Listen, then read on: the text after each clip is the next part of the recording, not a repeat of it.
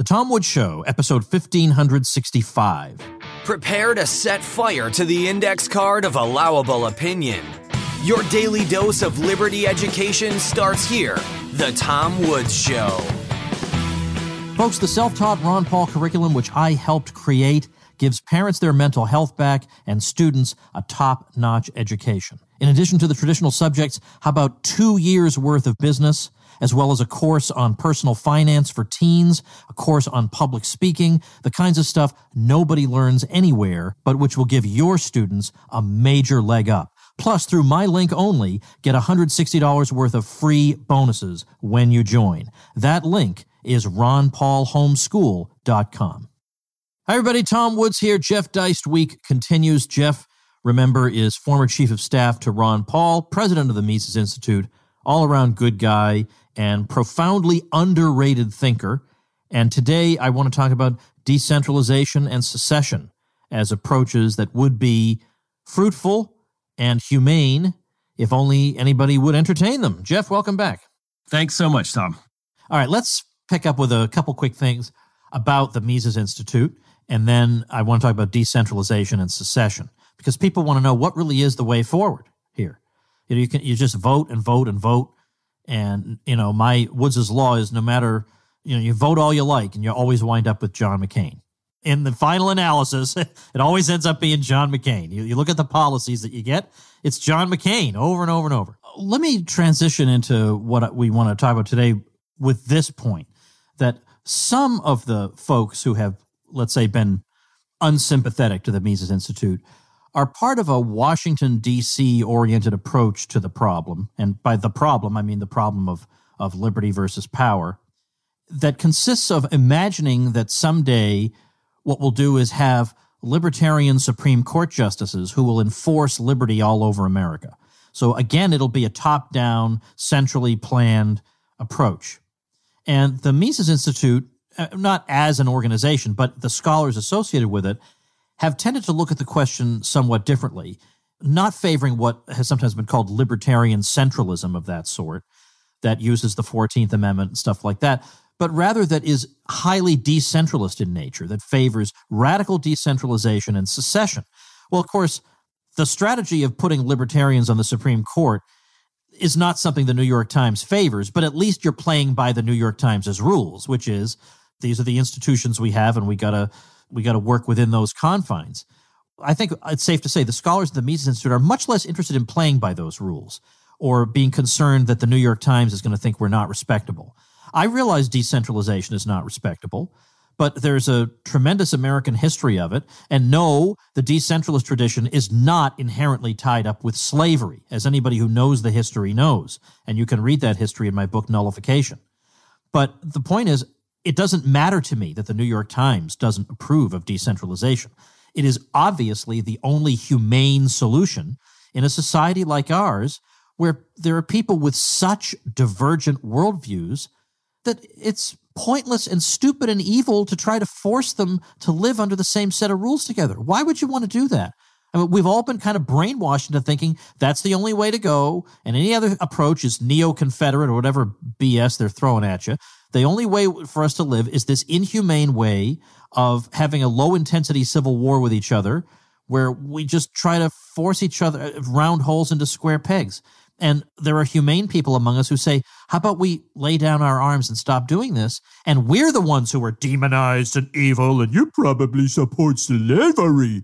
I mean, oh, again, I wish I could be attacked by H L Mencken, because at least then it would be entertaining. Let's not forget, Mises wrote quite a bit about this. He was very concerned with political minorities in a society being overrun, and in particular linguistic minorities. Now, you have to understand, he was coming out of this sort of patchwork quilt of old Europe, and Germany was many, many principalities, and you had the Habsburg Empire and all these things coming together and then changing radically after World War One in particular. And, and again, after World War Two, many of these boundaries were redrawn. And so he, Mises himself, of course, always advocated this, the idea that political minorities ought to be allowed to break away from a centralized state. I think that the centralizing impulse is almost always a statist impulse. I don't like the idea that we all have to live in some sort of mass democracy. three hundred twenty million people, I think, is a very unwieldy thing to make decisions about with two parties, you know, and either Trump's going to win in fall of twenty twenty or Hillary or, or excuse me, well, maybe Hillary or Bernie or Elizabeth Warren or whomever's going to win. And this is going to be, again, this binary thing that that a bunch of us have to sort of uneasily accept. And I don't think that's very healthy. I think that smaller administrative units are always preferable. You know, and we ha- we have a, a history in the United States that unfortunately makes the idea of secession or moving decentralization uh, attached to this to the Confederacy and to slavery and to the Civil War. Look, that that's a bad history, but that doesn't nullify the underlying doctrine of allowing people to peaceably walk away from political arrangements that just aren't working anymore. I mean, you don't have to be for the Confederacy to believe that. You don't have to be a Confederate, neo-Confederate to think that Lincoln was a bad guy and a centralizer and a tyrant. I mean, this is just, you know, this kind of binary thinking needs to be thrown out the window. It's it's so obvious, it's staring us in the face, is that this is the way forward. And, and of course, if the Constitution had been followed somewhat, it did set up a federal system where states would have had a lot more power and authority over social and cultural and criminal matters. And, the, you know, we could have had a much higher degree of federalism, which would have been a release valve of sorts to let some of the steam out. But when we have, uh, you know, maybe a few hundred people in the U S House or Senate deciding things for three hundred twenty million, or in many cases, five Supreme Court justices out of nine deciding things for three hundred twenty million people. That is a recipe for strife and dissent and disaster. I mean, there's absolutely no reason why we have to have one unified, let's say, abortion rule for all fifty states, or one form of gun laws for all fifty states. Now, I realize there is some localized gun control, don't get me wrong. It's just, it's a bad idea. And I think we understand that on some level, but libertarians have tended to insist, oh, no, no, you know, smaller is not necessarily better. A smaller government, you know, being ruled by uh, at the local level or the regional level or the state level could be, you know, just as bad or worse for liberty. So that's not the yardstick which we use to measure things. Well, all right, let's not forget that liberty is not a majority position. Most people believe in a pretty robust government, especially when it comes to their own things like Social Security, right? Um, so the idea that smaller isn't better is, I think, mystifying, because we always want to break up state power.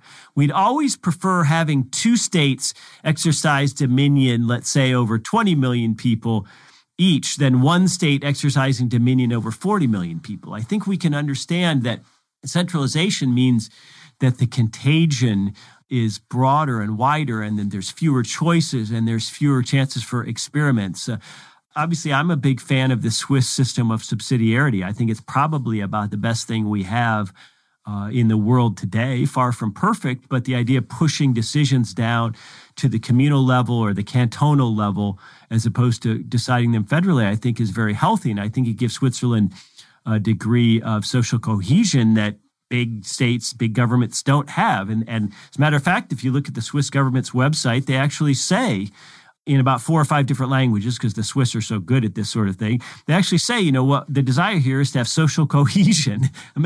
You know, imagine Trump or Bernie campaigning in twenty twenty and going around and, you know, going to Des Moines, Iowa, or New Hampshire, or South Carolina, one of the early primary states, and saying, you know, I'm here today to tell you that I don't really know what's best for the farmers here in Iowa, because I'm not a farmer and I don't really study crop commodity prices, and I don't know about all these Byzantine uh, ag subsidies. The whole thing's really complex, and then there's weather on top of that. It's really localized. So my promise to you today as a candidate is that if you vote for me, I'm going to let Iowa decide as much as possible at the local level. I mean, I mean that. Imagine that's the opposite of what politicians in the U S and in the West say. That's the opposite of hubris.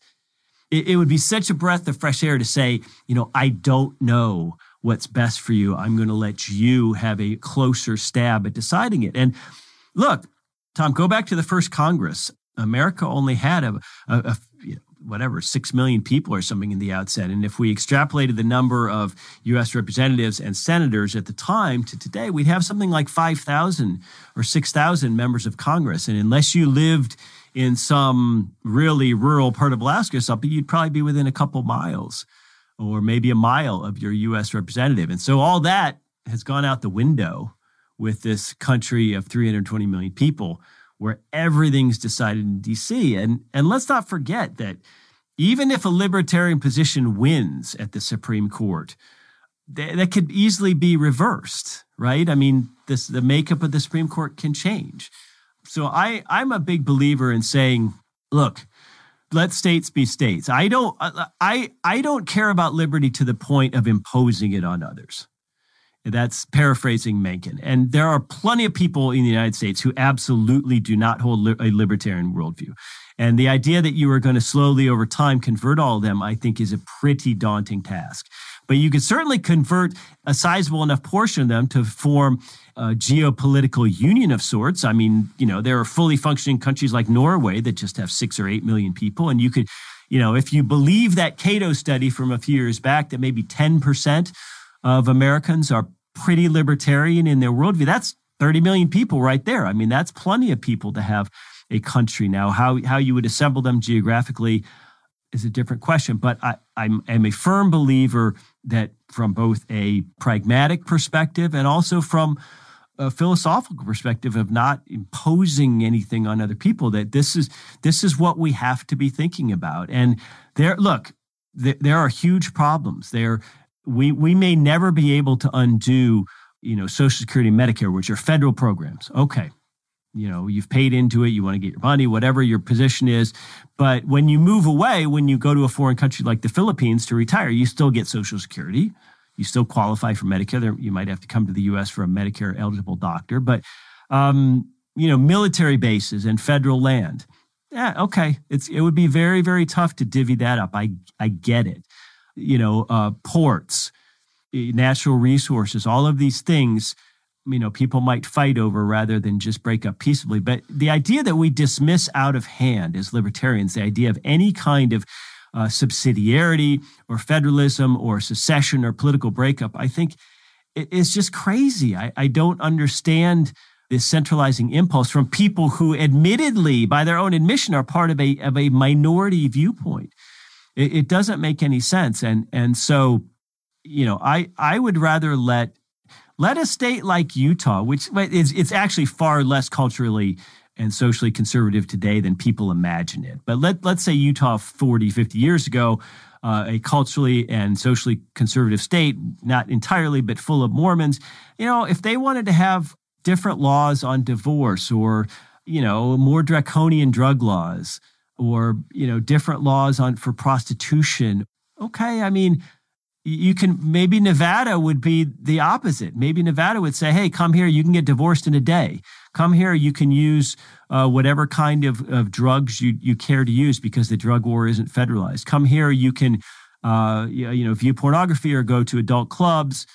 Come here, you can drink at any age. You can stay out and drink on the street, walk around with a beer until five in the morning. We don't care. I mean, is that the worst possible outcome? Is that really so noxious to the libertarian worldview? Or do we have to say, no, no, no, you know, the whole country has to be to be libertarian? And and so I'll leave you with this, the knock on states' rights. Oh my gosh, that goes back to the Civil War. And that was just a, a form, that was just an excuse for states that wanted to continue holding slaves.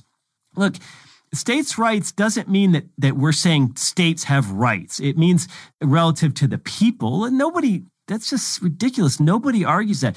States' rights means that individual states in the union have have hold rights vis-a-vis the federal government. That's all it ever meant. It didn't mean states have rights. States are just a, a smaller political entity. It doesn't mean they have particular rights against the people. So that was, it, it was always a, a canard and a, and a red herring. And so I'm, I, I'm not only mystified, I'm a little discouraged sometimes that this isn't the conversation, because uh, this is a conversation where we can be having this with the left. You want to talk about outreach to the left.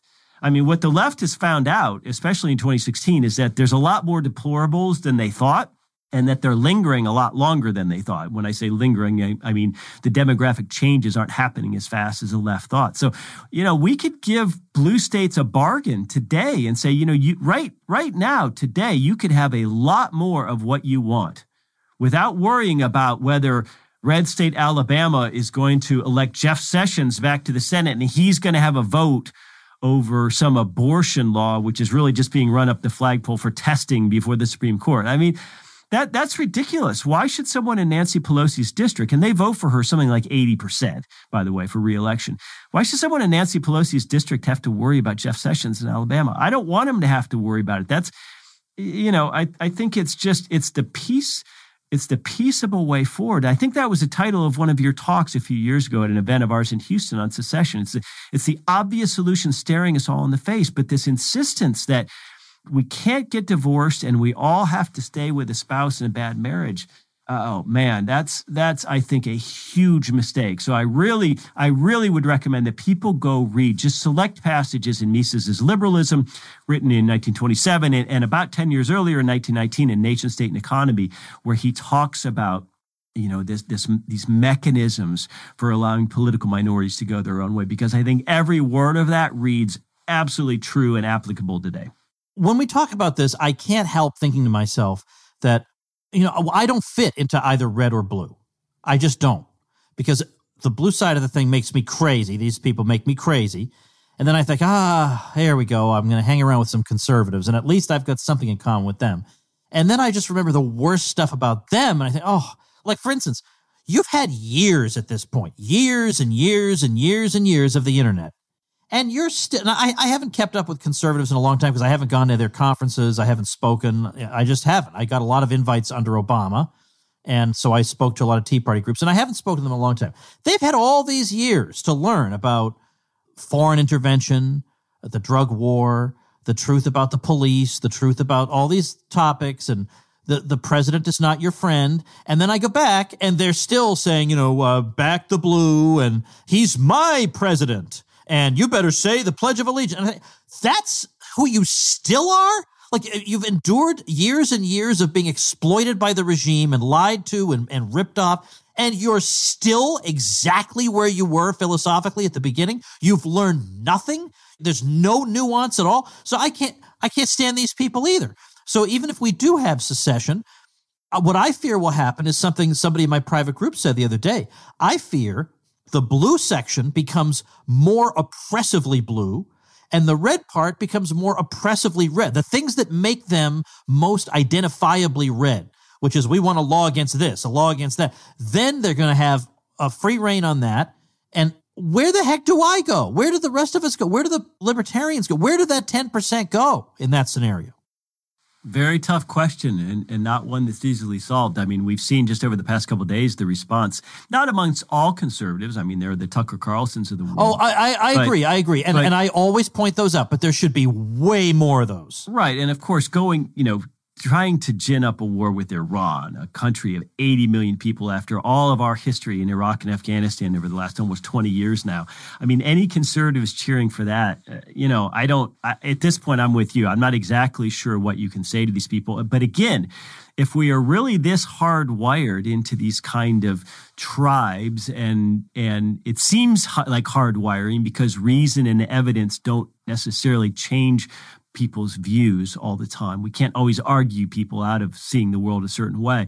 You know, where does that leave libertarians? Again, I think it leaves us arguing for breakup and saying, let's break this thing into some individual pieces where we can have more of what we want. Other people can have more of what they want here and now. I, you know, I've, I've heard different people say this. I, I've heard Angela Keaton from Anti-War say this. By the way, she hates my guts. I'll just add that. Um, that it's easier to teach the left economics than it is to teach the right peace. I don't think that's that's not been my experience. Yeah, I don't know. That's but that's a, and, and, that's an, I mean, an interesting I, I comment. Just wanna, I just went on this tirade against the right, and yet even even after that, I'll say when they do have enough curiosity to listen, I can get them to change much, much more successfully than I can get the left to learn economics. Because they think of economics as a sham science that was developed to rationalize greed. Well, how do you talk to somebody like that? Yeah, that's right. The left doesn't believe economics is a real discipline. They they think it's just intellectual cover for corporate interests or, or wealth. Um, you know, I guess this I guess this is outs me as a right libertarian of sorts, in that I think you can talk to the right about limits or areas of human conduct or existence where government ought not to be involved. Whereas the left tends to say everything is political. Everything is power struggle.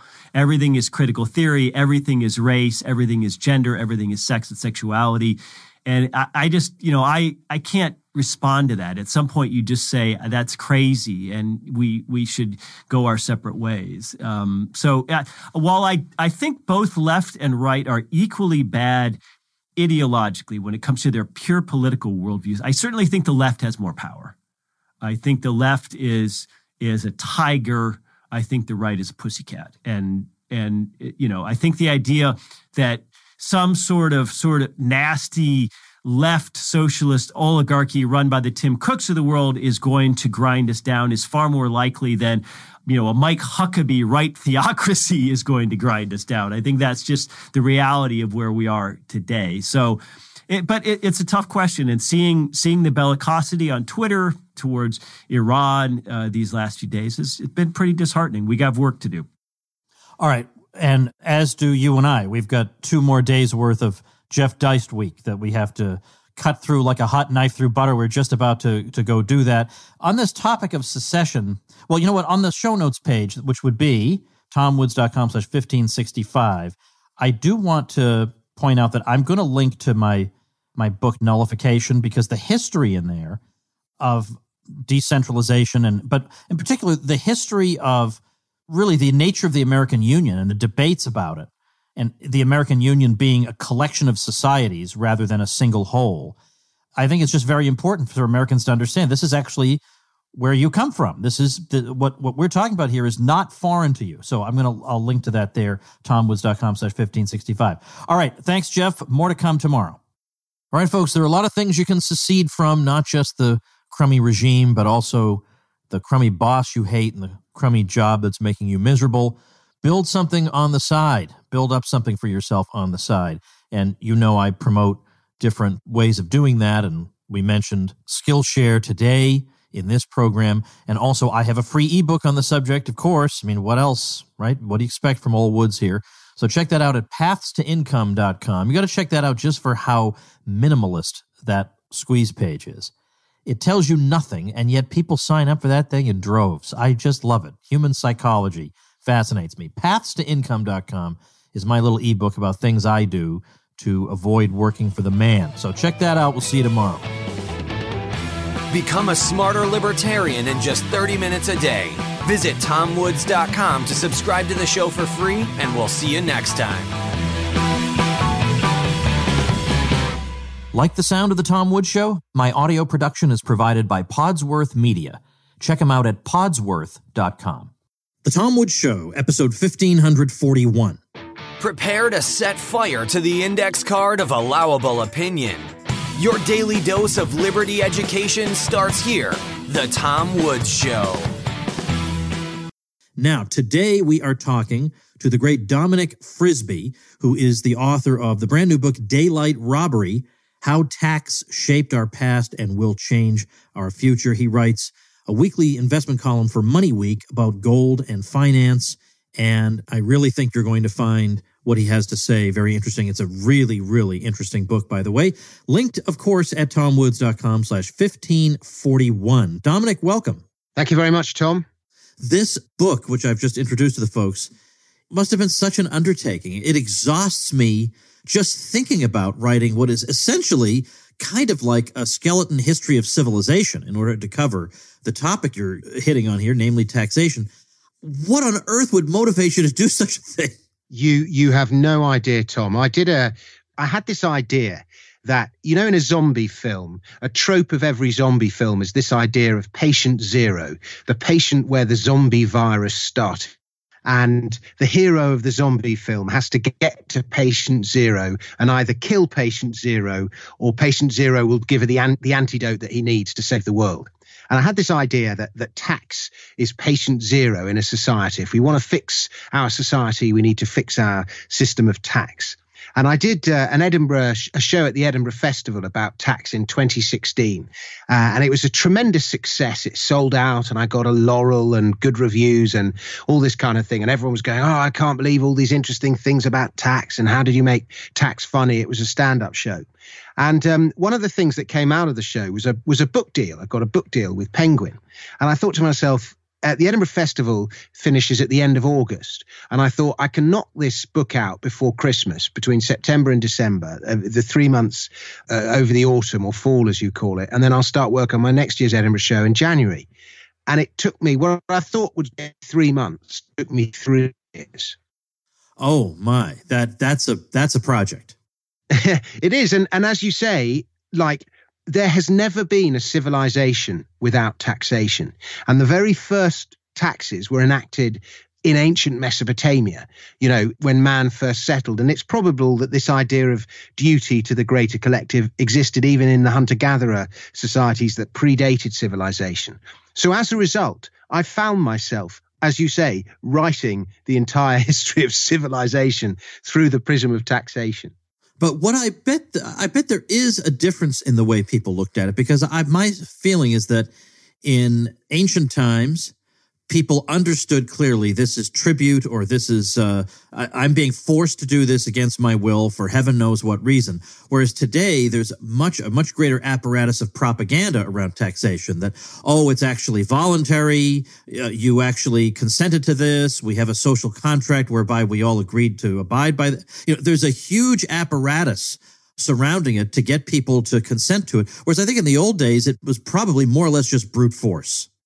Um, well, there certainly was brute force. And you're absolutely right, where there's always this moral argument around taxation. You know, even you see, even in the use of the word, things like tax is your duty was an old word used for taxation. And and still is used today, of course. We have duties and tariffs on various goods. So there's always this moral argument. And, and yeah, the those who believe in large government, you know, social democrats or even socialists, will try and smear you as some kind of abhorrent person if you actually turn around and say, well, I don't actually think high taxes are a good thing. And I don't necessarily think that government is the best way to provide, you know, education or welfare or healthcare or so on. You know, and I, I was on a B B C radio program earlier in the week on with a, a lady who's an M P for the Liberal Democrats, which is our sort of social democrat party, what would be your sort of the equivalent of your Democrat party, although not as uh, influential, but politically in the same place. And she called me repugnant for suggesting that that high taxes aren't a good thing. Repugnant. I mean, how about that? So they will use, and it's funny, like there's examples of this all through history. You know, for example, in uh, medieval times, if you didn't want to go to war to fight uh, with your king, um, you would have a tax levied against you. And it was called the cowardice tax. Ah, how about that? Yeah. The cowardice and, um, tax. You know, okay. A cowardice tax for those who didn't want to, uh, for knights who didn't go, want to go to the Crusades with their king. And in fact, funnily enough, all through history, there is this relationship between taxes and war. And it's a weird sort of symbiotic two-way relationship where, you know, if you want to end war, then end taxes. Because without taxes, wars aren't possible. Wars are paid for with taxation, either during the event or through debt, which is, of course, a tax on the future. And debt is also taxation without representation.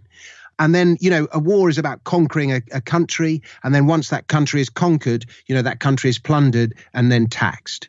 But at the same time, as wars are made possible by tax, taxes are made possible by war. And so, for example, you know, it's very hard. There's a proven track record of governments trying to raise taxes during peacetime and it making them extremely unpopular and them and them often being overthrown. But wars give them the excuse. And your great nation is a prime example of this. Until nineteen forty-two, income tax was only paid by the very rich. And, you know, ordinary Americans were not affected by income tax. And then you had the nineteen forty-two Revenue Act, uh, which brought income tax to every man. And what tends to happen is the war goes away, but the tax remains. Or the tax might come back a bit in peacetime, but it never goes back to the levels it was before the war started. So tax enables war and war enables tax. And by the way, there's a fantastic song that, if you can, you should play it on your program, that was commissioned in nineteen forty-two in order to make ordinary Americans celebrate the payment of income tax. And it was written by, commissioned uh, off the songwriter Irving Berlin and sung by Gene Autry. And the song goes, I paid my income tax today, a thousand planes to bomb Berlin. They'll all be paid for, and I chipped in. That's one of the lyrics. And so was ever the link between war and tax. And this is supposed to be a happy song, but it's a very stark lyric when you think, uh, look, see those bombers in the sky, Rockefeller helped to build them, so did I. And this was to, you know, to make it clear to Americans that their their tax money was going to fund that war. Now, that's very interesting, especially when we contrast that with what goes on in U S foreign policy these days. Because, yes, Americans were angry after nine eleven, but it's twenty nineteen now. And for heaven's sake, none of them could care less uh, about what's going on in Iraq or most of these countries. And so when the U S is engaged in, let's say, low-intensity wars there, or even, frankly, the most recent war in Iraq in two thousand three, it's being funded in different ways because Americans are getting tax cuts during this time. And so to them, it seems costless. And I can understand during the nineteen forties that there could be people who may well have been very happy to pay income tax because they looked at Hitler and he seemed like a unique evil. But you look at these two-bit nobodies in the Middle East, and you think, really? Is this really why my standard of living should be lowered? So it looks like they're using f- something other than taxation precisely for that reason. Debt is the answer. Right. And you have a you have a chapter on debt and inflation. I do. And taxes in America are, are lower than the, the tax to G D P ratio in America is about thirty-seven, thirty-eight percent, something like that. And in the U K, it's about forty-five, forty-six percent. But it's much higher if you include debt and uh, inflation, you know, the debasement of money. But debt is, the first thing to note about debt, it is a tax on the future.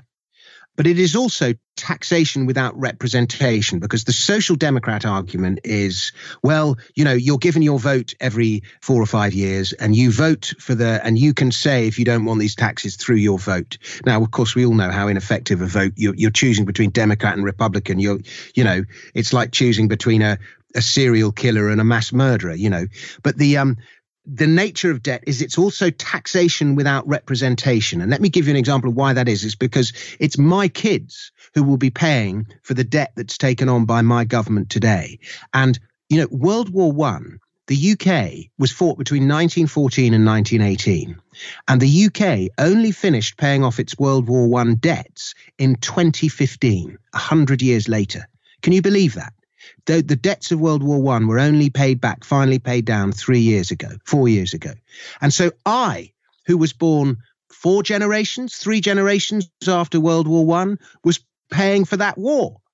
And so, you know, debt is, I just regard it as, uh, the way governments use debt, I regard it as deeply immoral. And of course, you know, that war in Iraq, I think it's fair to say, without sounding like too much of a conspiracy theorist, that the perpetrators of nine eleven, who, oh my goodness me, should they be punished? But it wasn't Iraq. You know, that nine eleven was used as an excuse to get involved in overseas, in, in, in Iraq and take control of the tax base. Now, the tax base in Iraq, as well as the people, is, of course, its natural resources, its oil. Well, and that that opens up quite a can of worms, and I we've got so much to cover here. I'm yeah, just let's go somewhere it. else. yeah, let's right. leave and, that one hanging. yeah, not not that I don't want to talk about it, but, but I, I feel like I owe it to you as the author of this book to jump around a bit. You started to say... Let me tell you, I was going to say, just, just as a...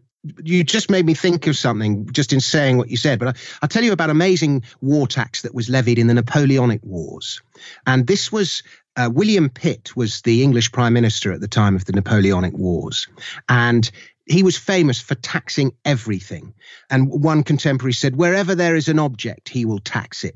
And he taxed carriages, he taxed dogs, he taxed horses, he taxed signets, you know, uh, your signet ring, he would tax it, your crest of arms, windows, glass, he taxed everything. And among the many things he taxed was wigs and wig powder. And so because wig powder became so expensive, poor people could no longer afford it because of the tax payable on wig powder. So they started using flour instead. And the result of that is it pushed the cost of flour up and made food, which was much more expensive on a relative basis back in those days because food production was far less efficient, pushed food prices up. But there was a, a group of people who decided that they were opposed to the Napoleonic War. And in order to make their opposition, to, to show their opposition, they stopped wearing wigs and cut their hair very short, according to the fashion of the continent. And so that Henry, uh, William Pitt's wig tax started a whole new fashion, and that's why we wear our hair short today. It all started with this bizarre wig tax of William Pitt. And the tax continued until eighteen sixty-nine, when people had long since stopped wearing wigs and using wig powder. There are stories like this all throughout history. In fact, the primary theme of your book, I would say, involves how taxation has shaped the development of civilization. And in fact, when you look back on it, it's interesting how many major historical events wind up turning on taxation, at least in part. I mean, obviously, the American War for Independence had a great deal to do with taxation.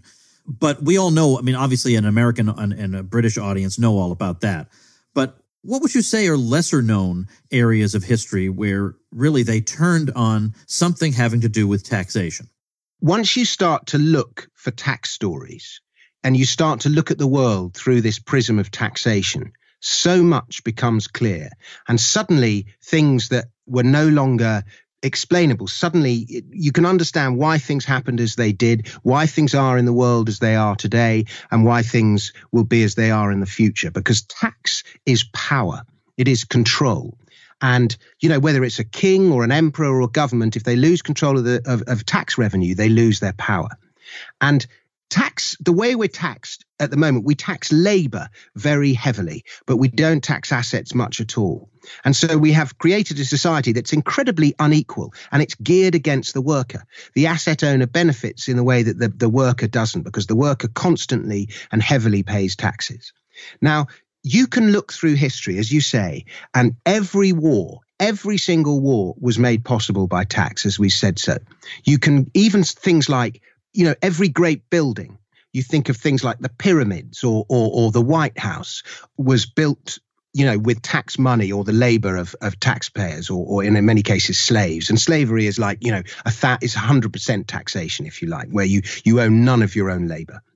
And you can even look at things like the Great Wall of China. Well, we think that the Great Wall of China was built to keep invaders out. As much as it was built to keep invaders out, it was built to protect tax revenue and tax goods coming in and out of China, particularly along the Silk Road. So buildings were built. Every revolution, every revolt was a rising up, an attempt to overthrow power and get rid of some economic injustice perpetrated by the tax system. And of course, we have, you know, no taxation without representation. Um, the French Revolution, uh, the Russian Revolution, in, uh, uh, you know, the, the unfair taxes levied against um, serfs in Russia. The Philippine Revolution began with the uh, cry of Pugad Lawin, in which he exhorted citizens to tear up their tax certificates. So it's not just wars and revolutions as revolts, though, but even things as apparently, un- you know, the first men on the moon, NASA was a tax-funded operation.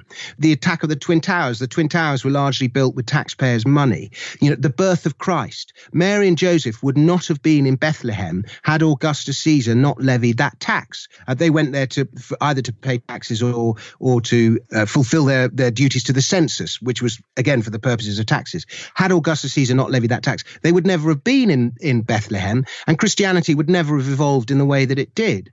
And eventually, by the same token, the eventual charge for which Jesus Christ was crucified was forbidding to pay tribute. In other words, there was a, you know, it was tax was the reason that he was crucified. So, you know, at the birth of Christ and at his death, there's a tax story. And you know, one of the things I used to do in my Edinburgh show, Tom, was actually to have the audience shout out events from history, and I would attempt to tell them the tax story behind that event. One of the only areas where there isn't a tax story, at least not obviously at first, is natural disasters. So, you know, the Great Fire of London or the plague or the, the Indonesian tsunami or something like that. But even these events, you know, there's always a tax story in the rebuilding effort afterwards. There's always, you know, some, you know, the, London was rebuilt on the proceeds of a coal tax. And even the plague, which swept through Europe, in the uh, Middle Ages. There's a tax story there in that the plague effectively destroyed feudalism, um, in that suddenly, you know, it killed so many people. Suddenly there was a shortage of serfs and the value of labor increased, and serfs were finally able to start charging for their labor and they were given their freedom. And so did the, you know, the poorest in society start handling money for the first time. And then again, once they were handling money, pretty soon after they were paying poll taxes and, uh, you know, their money was being taken from them. And even the name you have, you have because of taxes. Because again, until the um, thirteen, the twelve, thirteen, fourteen hundreds, people had one name. And then when poll taxes started to be collected, leaders needed to differentiate people uh, in order to levy taxes. And so you'd be called Tom Smith after the job you did, you were a Smith, or you'd be called after a prominent geographical location uh, where you lived. So it'd be Tom Smith as opposed to Tom from the woods, or you'd be named after your father uh, as opposed to Tom Johnson, you know, son of John, or Tom uh, MacLeod. Mac is another word for, for son of, or the Irish O'Shea means Shea's son. So even the names you have, you you you have because of taxes. And now in, in China, surnames go all the way back to, I think, two and a half thousand years B C, and they were first imposed by the Emperor Fuji, and F U X I, you pronounce that. But even he imposed surnames for the very same reason, for the uh, levying of poll taxes. And it's just amazing how apparently unconnected things have got this tax story at their heart. And I suppose my big aim with this book is that, you know, in the Enlightenment, one of the great periods of human development, all the great philosophers of the Enlightenment, among other things, they talked about the morals of taxes. And you think about today, you know, libertarians talk about tax and they talk about how unjust income tax is in particular, and rightly so.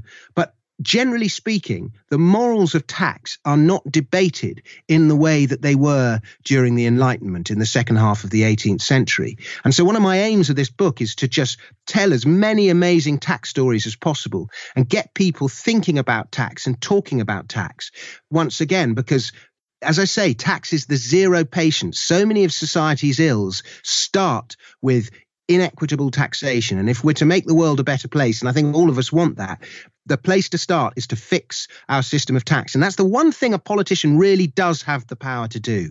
Politicians often complain that there's only so much they can do, but they can fix our system of tax. And boy, oh boy, does it need fixing. Well, I want to say a little something because I know you're very interested in cryptocurrency and you have some material in this book on that. In fact, I believe, if, I, if memory serves, the chapter is called Crypto, the Tax Man's Nightmare. And I'd like to talk about that because from the point of view of an American, where the the tax laws now basically say that Bitcoin is not basically being treated like money. So that what happens is if if I have some Bitcoin and then the Bitcoin appreciates and then I spend it, I have to track the difference between the value of the Bitcoin when I bought it, the value of the Bitcoin when I got rid of it. I have to declare that as a gain and be taxed on it. That doesn't seem like the tax man's nightmare to me. It seems like the tax man is making Bitcoin impossible to use. What, what am I missing? Uh, well, you're absolutely right. And the bureaucracy involved with declaring your Bitcoin profits and losses, if you use it on a, on a daily basis to buy and sell stuff, is such a nightmare that most people don't bother to do it. And they just... Um, you know, they're non-compliant and I guess they're breaking the law. And I mean, you see lots of what we call Bitcoin whales, the Bitcoin millionaires, they've just renounced their U S citizenship and they've gone to, you know, Roger Vere's gone to Japan. Others have gone to um, the Caribbean. You know, a lot of Americans have just made so much money from it. They've just renounced their citizenship. But I'll tell you why crypto is the tax man's nightmare. And that is, at the moment, income tax is, in its various forms, is government's largest source of revenue. It accounts for roughly fifty percent of government revenue worldwide. And it's been so successful from the government's point of view because it's been an easy tax to collect, because there is this clear relationship between employee and employer. And you can say to the employer, collect the taxes on behalf of this employee, and the, the taxes are deducted at source, and the employee never even had the money in his hands in the first place. You know, Chris Rock says, they, you don't pay tax, they take tax. That's a jack. And he's absolutely right. Now, why crypto is the tax man's nightmare is that the nature of employment is changing, and more and more people are having multiple income streams. They're becoming freelancers, the gig economy, contingent workers, all these different words for it. And Ernst and Young have forecast that by twenty thirty, so that's only ten, eleven years away, half the world's workforce will be what it calls contingent. And taxes are much harder to collect from contingent workers because you have to tax them after the event. Now, so just park that thought for a moment and then think of the nightmare that governments around the world have had taxing the intangible economy. Google, the internet, Apple, Amazon, uh, Starbucks, all these genius ways by which these large corporations avoid paying tax quite legally. And they they park, you know, their intellectual property in one place where there's a, it's a low tax jurisdiction, and they, they just make use of different tax laws around the world. And this is one reason why the intangible economy has been so incredibly successful, because it hasn't had to pay the same amount of taxes that the physical economy has had to pay.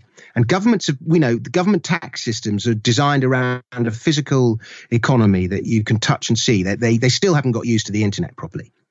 And now if you think of the problems it's had taxing these intangible corporations, what happens when workers become intangible as well?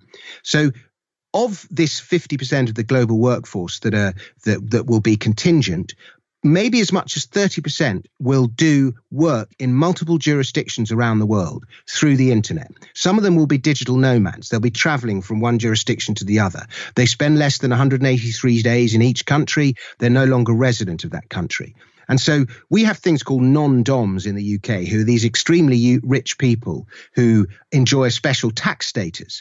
But the, the, the internet is going to make non-D O M status possible for ordinary workers.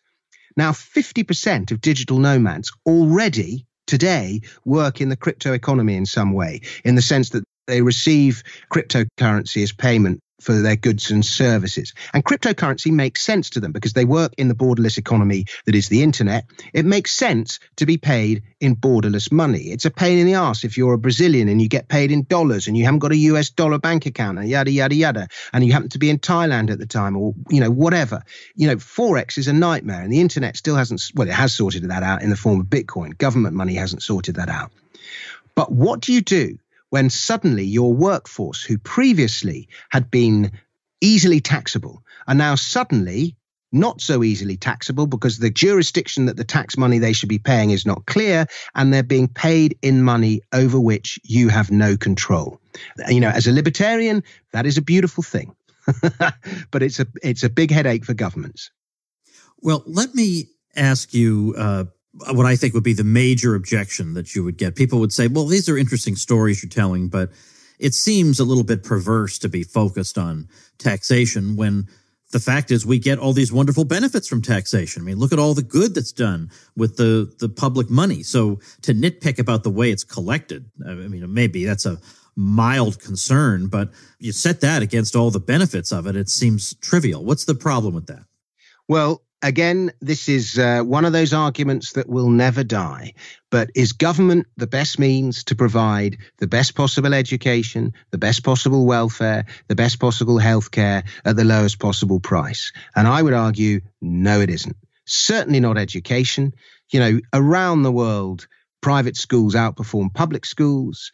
And, you know, the reaction shouldn't be to ban private schools and make, you know, and there's something highly immoral about, you know, government setting school curricula. And we have the internet. It is the most powerful learning tool ever invented. You know, why do we need schools in their current form? Most of um, the syllabus that you learn at school is designed for a different age, and it's in very little real use in the, you know, how much, how many schools make computer code obligatory? You know, the guy who reads computer code in today's age, it's like being literate in medieval times. It just gives you such a huge advantage over everyone else. Computer code should be compulsory if you believe in state education. And yet, I mean, I'm not sure about America, but so there's so many flaws with government services in their current form. And, you know, I'm a great believer in the efficiency of markets. And, you know, if there's a problem, the market will fix it one way or another. And, you know, so much of what government currently does, you know, education, we've got the internet, healthcare. Look at the way that Silicon Valley is, you know, trying to, as it puts it, solve the healthcare problem. But there's so many ways by which prevention, early warning signs, all these things that you get as, by using data in healthcare. You know, there's so many ways by which the free market is already, and, you know, public transport. You look at something like Uber, it's so much better than public transport. Why do you even need public transport? Uber's, and when we go to driverless cars, as sooner or later we will, you know, it's going to be even cheaper. So my argument of, to that is government is not the best possible way to provide these services at the lowest possible cost, at the highest possible standard. The free market does it better, but the free market could do it much better if government stayed out of it. And I just think I actually had two chapters on the future of government services, but I took them out of the book because it was getting a bit long-winded. But the that that's the argument that I make, is that so many government services are just being made to look redundant by the free market and new technology. Well, the book is Daylight Robbery, How Tax Shaped Our Past and Will Change Our Future. I'll link to it at tom woods dot com slash fifteen forty-one. Do you have a website? Do you know, you- do you, I, I do, Tom. And do you know why it's called Daylight Robbery? Because that expression, which means brazen theft, it actually derives from the window tax that we used to pay in uh, in Europe in the uh, seventeen and eighteen hundreds. And uh, when when there was a big debate in Parliament as to whether we should get rid of the window tax or not, um, it, the M Ps all cried out daylight robbery. And that's where that expression derives from. It's, it's terrific. I, I absolutely love it. So in addition to linking to your book on my show notes page, is there a website you'd like me to link to as well? Sure, you can link to dominic frisby dot com slash blog, and uh, you know, you can read some of the stuff I post in there. On you can follow me on Twitter at Dominic Frisby, and I think I've got a Facebook page as well, Facebook slash Dominic Frisby. I'm, I'm on all the usual social media if people want to argue with me. Okay, Dominic Frisby, D O M I N I C, and then Frisby, F R I S B Y, dominic frisby dot com slash blog. So, okay, I'll link to that stuff at tom woods dot com slash fifteen forty-one. Go check out Daylight Robbery, folks, because you're going to learn a lot of interesting material. And thanks so much for your time, Dominic. I appreciate it. Thank you so much for having me, Tom. You're a great interviewer. Okay, folks, now remember, this is Black Friday week. And starting on Black Friday, I'm going to be having an absolute blowout over at Liberty Classroom, which is my adult enrichment site, let's put it that way. We've got something like twenty-five courses there in history, economics, other topics. It's the stuff they kept from you. And it's taught by me and by people you've heard on this program, all of whom have P H Ds and are well-established in the academic world, but who, unlike much of the academic world, actually tell the truth. It's my dashboard university. You can learn the stuff they kept from you while you're on the go, and you can smash people in debates from now until the end of time. And can you really put a price tag on that? Our Black Friday deal is on the Lifetime or Master membership, which also includes, as a bonus, all four hundred videos, which are also available as audio files to listen to on the go, that I created for the Ron Paul curriculum. And you will get a lot out of those. All of Western civilization from the Hebrews up to the present, with me as your guide. You're going to learn a lot. And you will feel like you are the master of the universe, whereas right now you feel like there are gaps in your knowledge and you're embarrassed that if anybody ever brought up this topic or that, you wouldn't know what to say. Never, ever feel that way again. You will dominate the room, ladies and gentlemen. So starting on Black Friday, that is November twenty-ninth, twenty nineteen, go grab it at liberty classroom dot com. Go grab it for somebody who's dear to you or for yourself, or if that student in your life too, who's off at college learning heaven knows what. Get it for that student. The possibilities are endless. So liberty classroom dot com. Keep that in mind on Black Friday. I'll see you tomorrow. Become a smarter libertarian in just thirty minutes a day. Visit tom woods dot com to subscribe to the show for free, and we'll see you next time. Like the sound of the Tom Woods Show? My audio production is provided by Podsworth Media. Check them out at podsworth dot com.